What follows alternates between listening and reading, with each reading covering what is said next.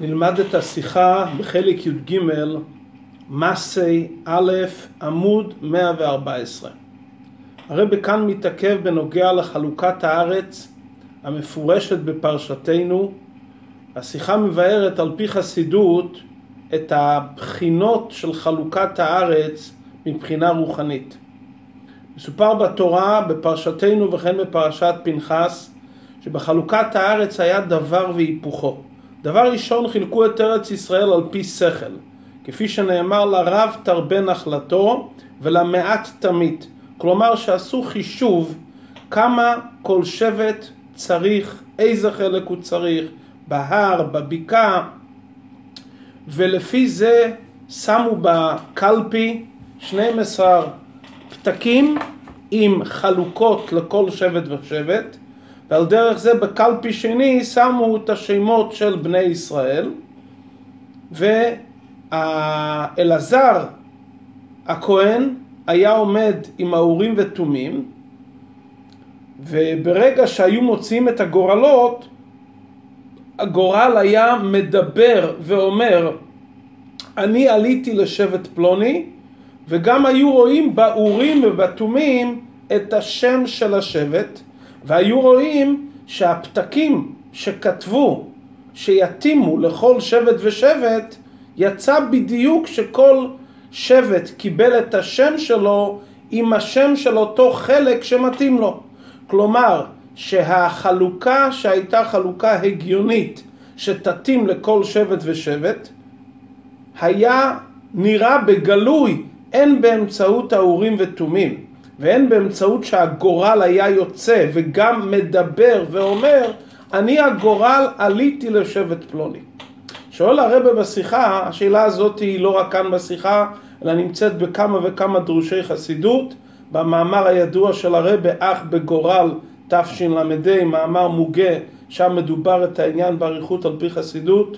מה המטרה בחלוקה גם על פי שכל וגם על פי גורל וברוח הקודש. ממה נפשך? אם העניין צריך להיות דבר אלוקי לחלוטין, היה צריך להיות לכתחילה חלוקה רוחנית שעל פי גורל. מדוע היה כאן לכתחילה עשו חלוקה על פי שכל? והתורה מצווה עלינו בהמשך בפרשתנו והתנחלתם את הארץ בגורל. מה החיבור של החלוקה גם על פי שכל וגם על פי גורל ורוח הקודש. מדוע צריכים להפיל גורלות אם עושים חלוקה שתהיה מובנת על פי שכל ותתאים לכל שבט ושבט לפי צרכיו. שאלה שנייה שהרב שואל בשיחה, נאמר בפרשתנו צו את בני ישראל ואמרת עליהם.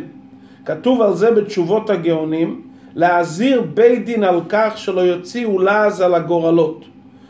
והעובר על הגורל כעובר על עשרת הדיברות. כלומר, במדרש נאמר שבית דין לא יוציאו לעז על הגורלות, והגאונים מוסיפים שמי שעובר על הגורל עובר על עשרת הדיברות. דברי הגאונים לא צריכים מקור, כי כל דבריהם דברי קבלה.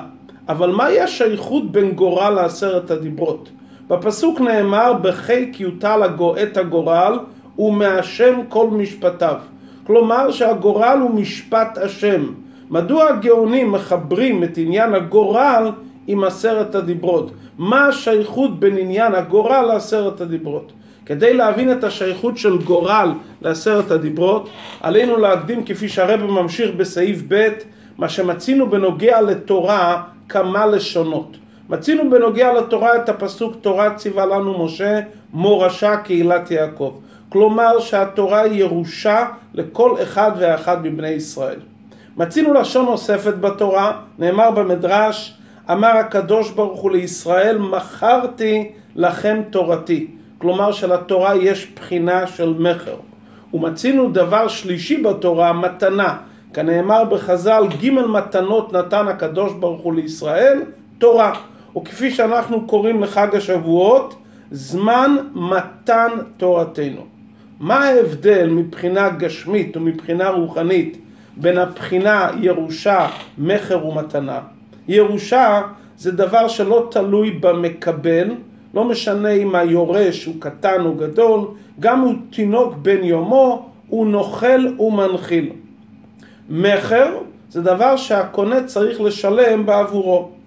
זאת אומרת, הן ירושה והן מכר צריך להיות שייכות ואחיזה בין היורש למוריש. בירושה היורש הוא קרוב של המוריש, שהירושה היא הרי נכסיו של המוריש. במכר הלוקח צריך לשלם מנכסיו תמורת דבר הנמכר. מה שאין כן במתנה, יכול להיות שאין שום שייכות בין מקבל המתנה לנותן המתנה, אין שום ערך ביניהם ובכל זאת הנותן מצד טובו וחסדו מחליט לתת מתנה למקבל. איך זה מבחינה רוחנית בעניין של התורה? יש בתורה את הבחינה של ירושה, שכל אחד מישראל יש לו אות בתורה, וכל אחד שייך לתורה. ולכן על פי הלכה כל אחד מישראל חייב ללמוד תורה בכל מצב שהוא נמצא. שום אדם לא יכול לפתור את עצמו מחיוב זה, כי יש עניין בתורה ששייך לכל אחד באשר הוא. יש את הבחינה השנייה בתורה, מכר שבתורה, זה החלק של ההבנה שבתורה. לא כמו, ש... לא כמו הירושה, מה שאתה שייך לתורה, בעצם אתה יהודי, התורה היא שלך באשר מצבך הרוחני, התורה היא שלך. מכר מבטא את החלק ההבנה שבתורה, שאדם עובד ומתייגע, ועל זה נאמר יגעת ומצאת תאמין, כמו שהמוכר מתייגע ונותן מעות ל, ל, כמו שהקונה נותן מעות למוכר, הוא צריך לשלם עבור חפץ הנקנה, ככה אדם צריך לעמול בתורה ולהתייגע, ואזי הוא קונה את התורה. ועל זה נאמר, התקן עצמך ללמוד תורה שאינה ירושה לך. כלומר, החלק ההבנה שבתורה, לא החלק השייכות הרוחנית שיש לך לתורה. השייכות הרוחנית זה ירושה. אות בתורה יש לך. החלק של ההבנה שבתורה, זה תלוי כל אחד במצבו, אין דעותיהם שוות. תלוי הכישרונות של כל אחד ואחד, עד כמה הוא מתייגע, ולכן יש הבדל בין אדם לחברו גם בחיוב לימוד התורה.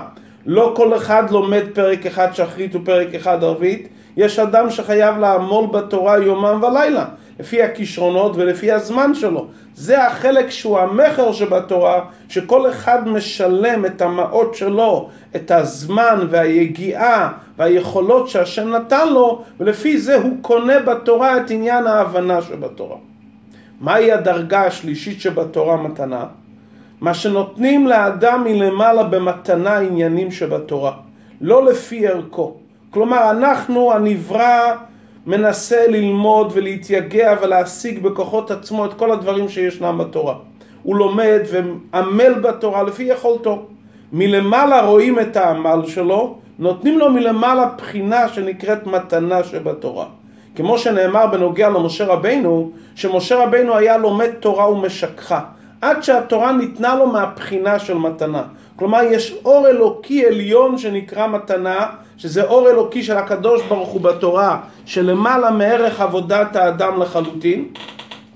וכדי שהתורה תחקק אצל האדם, אפילו אצל משה רבינו, שהתורה תהפוך אצלו כדבר נצחי שלמעלה מגדר נברא, ההבדל בין נברא לבורא שנברא הוא תחת גדר השכחה, בורא לא שייך לשכחה, הקדוש ברוך הוא נתן לו את התורה מהמקום של מתנה, ובבחינה הזאת התורה נחקקה אצל משה רבינו. כלומר, ראשית כל זה דברים שהאדם לא יכול להגיע בכוחות עצמו, זה הבנה בתורה שהאדם לא יכול להבין בכוחות עצמו, וגם מכיוון שזה בא מהמקום של מתנה, שלמעלה מגדרי הנברא, שהאדם זוכה לבחינת המתנה שבתורה, התורה נחקקת ונעשית דבר אחד איתו, והיא לא יכולה להישכח ממנו. הדרגה הזו שבתורה, שבאה אחרי העניין של העמל, של בחינת המכר שבתורה, כלומר אחרי ההבנה וההשגה של האדם, זה נקרא בשם מתנה, וזה נקרא גם בשם גורל. כמו שמתנה זה דבר שלא תלוי בדעת המקבל, זה תלוי רק בדעת הנותן, גם גורל. גורל אדם מטיל את הגורל, מהשם ייפול הגורל. אם כן עניין הגורל רומז על דבר שבא מלמעלה לא שייך לטעם ודעת של האדם, האדם זורק את עצמו למה שהגורל יאמר. אם כן בחינת המתנה שבתורה, שעניינה מתנה שמגיעה למעלה מהיגיעה של האדם, למעלה מהטעם ודעת של האדם, מתחברת עם בחינת גורל שהיא בחינה שבאה למעלה מהכוחות של האדם. ממשיך הרבה בסעיף ד', נכון שמתנה באה כמתנה מלמעלה, אבל חכמינו אומרים בנוגע למתנה, אילה דאביד נייכל לנפשי לא הווה יאיב למתנתי. כלומר, אם מקבל המתנה לא היה, נות... לא היה גורם איזה נחת רוח לנותן המתנה, הוא לא היה מקבל את המתנה. כלומר, גם מתנה יש לה איזה שייכות לנותן המתנה. כלומר, נותנים מתנה למי שראוי לה. בכל זאת זה נקרא בשם מתנה, ולא בשם עבודה ויגיעה של האדם, כי עבודת המקבל המתנה לא גורמת שיקבל את המתנה. זה רק גורם איזה נייחה, נחת רוח. זה גורם נטיית נפש של הנותן לתת משהו למקבל. עבודת המקבל לא מכריחה שתינתן לו המתנה. הוא לא יכול לדרוש את המתנה. זה בא רק מרצון הטוב של נותן המתנה. זאת אומרת, זה נשאר דבר שלא מערך המקבל, מכיוון שזה תלוי רק בנותן המתנה, והוא כפי רצונו לתת ובאיזה אופן הוא נותן, אבל בכל אופן הוא נותן לאחר שהוא מקבל איזה נחת רוח, ויש כאן איזה נטיית נפש של נותן אל המקבל, מחמד שהמקבל עשה איזה דבר שגרם נחת רוח. כלומר, המקבל המתנה עשה כל מה שביכולתו, ונותן המתנה רואה שיש פה איזו עבודה מיוחדת, ואז הוא גרם לו איזה נטיית נפש שהוא רוצה לתת לו מתנה. זאת אומרת, יש כאן דבר והיפוכו לכאורה. נותן המתנה נותן את זה לגמרי מצידו, לאידך יש כאן איזה הכנה מסוימת של מקבל המתנה מחמת שלימות עבודתו, עד כמה שהוא יכול לעשות בכוחות עצמו, הוא גורם איזה נחת רוח לעניין. כפי שמבואר בחסידות בעניין התערותא דלעילא, הנמשכת לאחר התערותא דלתתא, והיא נקראת בלשון החסידות התערותא דלעילא של אתר שלים. אתה עושה כל מה שביכולתך, ואז מלמעלה נותנים לך מתנה, לא התערותא דלעילא שנמשכת על ידי התערותא דלתתא, אלא התערותא דלעילא שלאחר שלימות עבודת האדם, שנקראת אתר שלים, השלמת את היכולות שלך, ואז אתה גורם שייתנו לך מתנה מלמעלה. בסוגריים מרובעות הרב אומר, זה לא דומה למה שלמדנו יגעת ומצאת. ידוע שמציאה באה גם בעסק הדת. מציאה זה דבר שבא על ידי יגיעה. היגיעה שאדם מתייגע ממשיך, כפי שמבואר בחסידות לא רק ממשיך אלא מכריח את התגלות השכל. שלכן יגעתי ולא מצאתי אל תאמין. אלא מה? שמכיוון שהוא מתייגע הוא ממשיך דבר יותר מכפי ערך יגיעתו שזה נקרא בלשון מציאה. אבל עדיין המציאה והיגיעה קשורים זה בזה. כלומר, יש פה יכולת של המתייגע להמשיך את הבחינה של המציאה. מה שאין כן בחינת המתנה שבתורה, היא שייכת רק לבורא. זה לא שייך לעבודת הנבראים. זה מתנת חינם. כל ההכנה של המקבל זה רק האביד נייכל הנפשי. הוא גרם איזה נחת רוח שגרם לנותן המתנה איזה נטיית נפש לתת לו משהו, אבל זה לא מכריח את המתנה. אם כן לסיכום, יגיעה, מכר, למרות שנאמר על זה לשון ומצאת, שמציאה זה דבר בהיסח הדעת, יש שייכות גלויה בין היגיעה למציאה, אלא מכיוון שהתייגעת כדבעי, זכית למשוך מציאה, אבל עדיין זה בערכך ועדיין זה בגללך. מה שאין כן בדרגת המתנה שבתורה זה משהו שהבורא נותן מצד עצמו לחלוטין, פה יש התערותא דלעילא רק מצד הנותן, כל ההכנה של האדם להשלים את מה שהוא יכול לעשות ובזה הוא גורם איזה נטיית נפש של נותן המתנה, כשירצה הוא ייתן לו את המתנה. הנקודה הזאת היא דומה גם לעניין הגורל. כתוב בשאלות ותשובות חוות יאיר שאם הגורל יהיה כהוגן, קרוב הדבר שידבק בו השגחה עליונה. מסוגל הוא להשגחה אם נעשה כהוגן. כלומר, ברגע שהגורל נעשה כהוגן, אז מלמעלה מרים בזה השגחה עליונה שהגורל באמת יתאים לרצון העליון לחלוטין. זאת אומרת, מצד אחד אומרים לאדם, אתה תעשה את הגורל כהוגן, תעשה את הגורל לפי הכללים הנכונים והאמיתיים, ואז יראו לך בגורל את ההשגחה העליונה. כלומר, מתנה וגורל זה אותו בחינה בתורה שנותנים לאדם מלמעלה כמתנה, למעלה מעבודת האדם לחלוטין, כמו שלמדנו בנוגע למשה רבינו, הוא למד תורה ולמד ועדיין התורה נשכחה ממנו. הוא עשה בכוח עצמו כל מה שהוא יכל משה רבינו. עם כל זה התורה עדיין הייתה בבחינת שכחה, הוא שכח את התורה. עד שמלמעלה נתנו לו את התורה מהבחינה שנקראת מתנה, מהבחינה שנקראת גורל, מהבחינה שהיא בכוח הבורא למעלה מכוח הנברא, אפילו נברא כמשה רבינו, ואז התורה נהפכה להיות אפילו אצל משה רבינו בבחינת חקיקה באופן נצחי. עד כאן ביור ג' הבחינות בתורה. לפי זה ממשיך הרבי בסעיף ה' נבין דבר נפלא בדבר המשנה באבות יהי רצון מלפניך השם אלוקינו ואלוקי אבותינו שיבנה בית המקדש במהרה בימינו ותן חלקנו בתורתך. זה נוסח של תפילה שמובא במשנה. הדבר הזה יש פה כמה שאלות. מה המושג של תפילה ביחס ללימוד תורה? לימוד תורה אדם צריך ללמוד כפי כוחו. יגעת ומצאת תאמין, אם לאו, גם תפילה לא תועיל. כמו שחז"ל אומרים לא יגעת ומצאת אל תאמין. מה שייך עניין של תפילה על עניין של לימוד תורה? שאלה נוספת, מה הקשר בין בניין בית המקדש לבתן חלקנו בתורתך? באותו משנה, שיבנה בית המקדש והסיום, ותן חלקנו בתורתך. שאלה שלישית, אתה אומר חלקנו, חלקנו זאת אומרת זה חלק שהוא שלי, הוא כבר שייך לי. אם זה חלק שלי, מה זה תיתן לי את החלק הזה? זה שלי הרי. חלקנו הוא כבר שייך אליי עוד לפני שהוא ניתן לי. אחרת, תן לי תורה, מה זה תן חלקנו בתורתך? כלומר זה חלק שהוא שלי, הוא כבר בידי.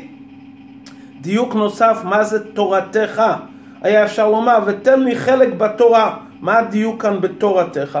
מבאר הרב על פי מה שדיברנו לעיל, כל הבקשה כאן במשנה לא על חלק הירושה שבתורה, שזה כל אחד ואחד יורש, אפילו תינוק בן יומו. גם לא על חלק המכר והיגיעה שבתורה. על זה אומרים יגעת ומצאת תאמין, לא יגעת או לא מצאת אל תאמין. פה המשנה מדברת על הבחינה השלישית שבתורה, זה עיקר תוכן התפילה. על הדרגה של מתנה שבתורה שבאה מלמעלה שלא בערך לעבודת האדם. על זה צריכים תפילה. אבל לאידך צריך שיהיה עביד נייחה לנפשי. האדם צריך לעשות את המקסימום שהוא יכול, ורק לאחר שהוא רכש כבר את ההבנה בתורה על פי הגיעה, רק אז הוא יכול לבקש את המתנה. אז אם כן מדובר פה על חלקנו, על דבר שאדם למד ויגע והתאמץ ומצא, וזה נהיה חלק שלו. אחרי שהחלק נהיה שלו, הוא מתפלל ותן חלקנו בתורתך. החלק שיש לי כבר בתורה, שיוטל לי, שאני אלמד אותו עכשיו, לא לפי ההבנה שלי של התערותא דלתתא שלי, לפי הכוחות והיגיעה שלי, שאני אזכה ללמוד את זה עכשיו בתורתך בדרגה של בחינת המתנה שבתורה. ותן חלקנו, תיתן לי את הדרגה העליונה שבתורה שנקראת מתנה. התורה איך שהיא למעלה מגדר הנבראים, התורה מצד גדרי הנותן, תורתך, איך שהתורה נמצאת אצלך בדרגה של האין סוף, תיתן לי את זה שעכשיו בתוך התורה, שאני עמלתי ויגעתי וזה נהיה חלק שלי, אבל זה מוגבל. אני מבקש עכשיו את ההתערותא דלעילא, את הכוח האין סוף שיינתן לי. אני אלמד תורה עכשיו עוד הפעם, אחרי שתיתן לי את בחינת המתנה שבתורה, ואני אתחבר עם הדרגה האין סופית שנמצאת בתורה. על דרך שאמרו חכמינו שאדם מגיע לגן עדן, אשרי מי שבא לכאן ותלמודו בידו. הרי בגן עדן לומדים תורה באופן אחר לגמרי, אבל האדם צריך לבוא עם לימוד תורה בידו. ואז שהוא לומד תורה איך שזה אצלו כאן בעולם הזה, הוא מגיע לגן עדן ומלמדים אותו את אותו תורה על דרך הסוד. כמו משה רבינו, הוא למד את כל התורה כולה, ובכל אופן זה עדיין היה אצלו תחת גדר השכחה. והוא רצה להגיע לבחינה של המתנה שלו בתורה שהיא למעלה מגדר השכחה, אצל בורא אין שכחה, אין שכחה לפני כיסא כבודיך. אז משה רבינו זכה לקבל את התורה בדרגה השלישית. לכן מקדימים שיבנה בית המקדש קודם, כי מתי יהיה עיקר גילוי המתנה שבתורה? האין סוף שבתורה, גדרי הנותן שבתורה, לא גדר הירושה שבא מצד הקשר העצמי. וגם לא גדר המכר והיגיעה שבאה מצד כוחות האדם. מתי כל עם ישראל יזכו לדרגה הזאתי של בחינת המתנה שבתורה, זה יתגלה בתורתו של משיח, שהתורה של משיח זה בחינת המתנה שבתורה, בה יתגלה האין סוף, גדרי הנותן, יתגלה בתורתו של משיח. לכן מקדימים את עיקר הבקשה שיבון ביס המקדוש, ואז יהיה לכל עם ישראל את בחינת המתנה שבתורה. ממשיך הרבה בסעיף ו', עד כאן הסברנו את ההבדל בין ירושה ומכר מצד גדרי הנבראים, שזה ירושה ומכר, ויש מתנה מצד גדרי הבורא. גם במתן תורה עצמו היה את הבחינה הזאת. מתן תורה, תורה ציווה לנו משה, תורה בגימטריה תרי"א. חז"ל אומרים, אנוכי ולא יהיה לך שמענו מפי הגבורה. כל מצוות התורה נמסרו על ידי משה, לבד מאנוכי ולא יהיה לך שהקדוש ברוך הוא בעצמו נתן לנו. מדוע כל התורה ניתנה על ידי משה רבינו? כי כל התורה כולה צריכים ללמוד אותה. בתורה צריכים את ההבנה וההשגה, שזה בערך הנבראים. משה רבינו לימד את עם ישראל תורה, הוא נתן להם את התורה באופן של הבנה והשגה. לכן תרי"א מצוות שמענו ממשה שהוא מלמד את עם ישראל תורה. אבל הדיברות הראשונות אנוכי ולא יהיה לך, שמה התוכן שלהם זה אמונה וקבלת עול מלכות שמיים שלמעלה מטעם ודעת, זה דבר שאדם מקבל מתנה מלמעלה. אמונה זה דבר שאדם מקבל מלמעלה, קבלת עול זה מצד הנשמה. לכן הדיברות הראשונות נאמרו לעם ישראל לא על ידי משה רבינו, הם שמעו את זה מפי הגבורה, לבטא את העניין שפה זה בא מלמעלה לגמרי. כלומר עשרת הדיברות והדיברות הראשונות הם הדרגה שבתורה שרואים בהם בגלוי את עניין המתנה שבתורה. לכן נאמר וידבר אלוקים, הקדוש ברוך הוא נותן את זה וזה נקרא יום מתן תורה. כי בעניין של עשרת הדיברות והגילוי שבהם זה היה בדרך מתנה מלמעלה. עם ישראל הכין את עצמו לפני זה, מה שעם ישראל אמרו נעשה לנשמע, הקדימו נעשה לנשמע וספירת העומר, זה הכל היה עבודה מצד המטה. על דרך העניין של יגיעה ומכר ומה שהם בני אברהם, יצחק ויעקב, שהם יורשים את התורה. אבל מתן תורה זה הגילוי של המתנה שלמעלה, וירד השם על הר סיני וידבר אלוקים, משהו שהוא מתנה שלא בערך לכל מה שעם ישראל התכוננו לפני מתן תורה, פה היה גילוי המתנה שבתורה. זה היה בשני דיברות הראשונים, ששמענו את זה מפי הקדוש ברוך הוא, זה מתנה אלוקית שנחקקת בנשמות ישראל, אמונה מוחלטת בהשם וקבלתו מצד הנשמה, לא יהיה לך אלוקים אחרים. גם אבל שרש דיברות שנאמרו לאחר מכן זה חלק ממתן תורה, למרות שלכאורה זה ציוויים שעל פי טעם ודעת, גם הם עדיין, עשרת הדיברות, זה בחינת המתנה והגורל שבתורה. והסברת הדברים, איך השמונה דיברות הנוספים, גם הם בגדר מתנה, למרות שלכאורה שמענו אותם מפי משה רבינו.